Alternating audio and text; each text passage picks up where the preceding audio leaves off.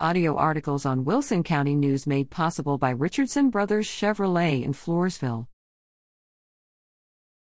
Young at Heart After a delicious meal, members of Young at Heart, a ministry of First Baptist Church in La Vernia, sit back and enjoy entertainment by music ministry director Chad Humphrey February 12 during a Valentine banquet in the church.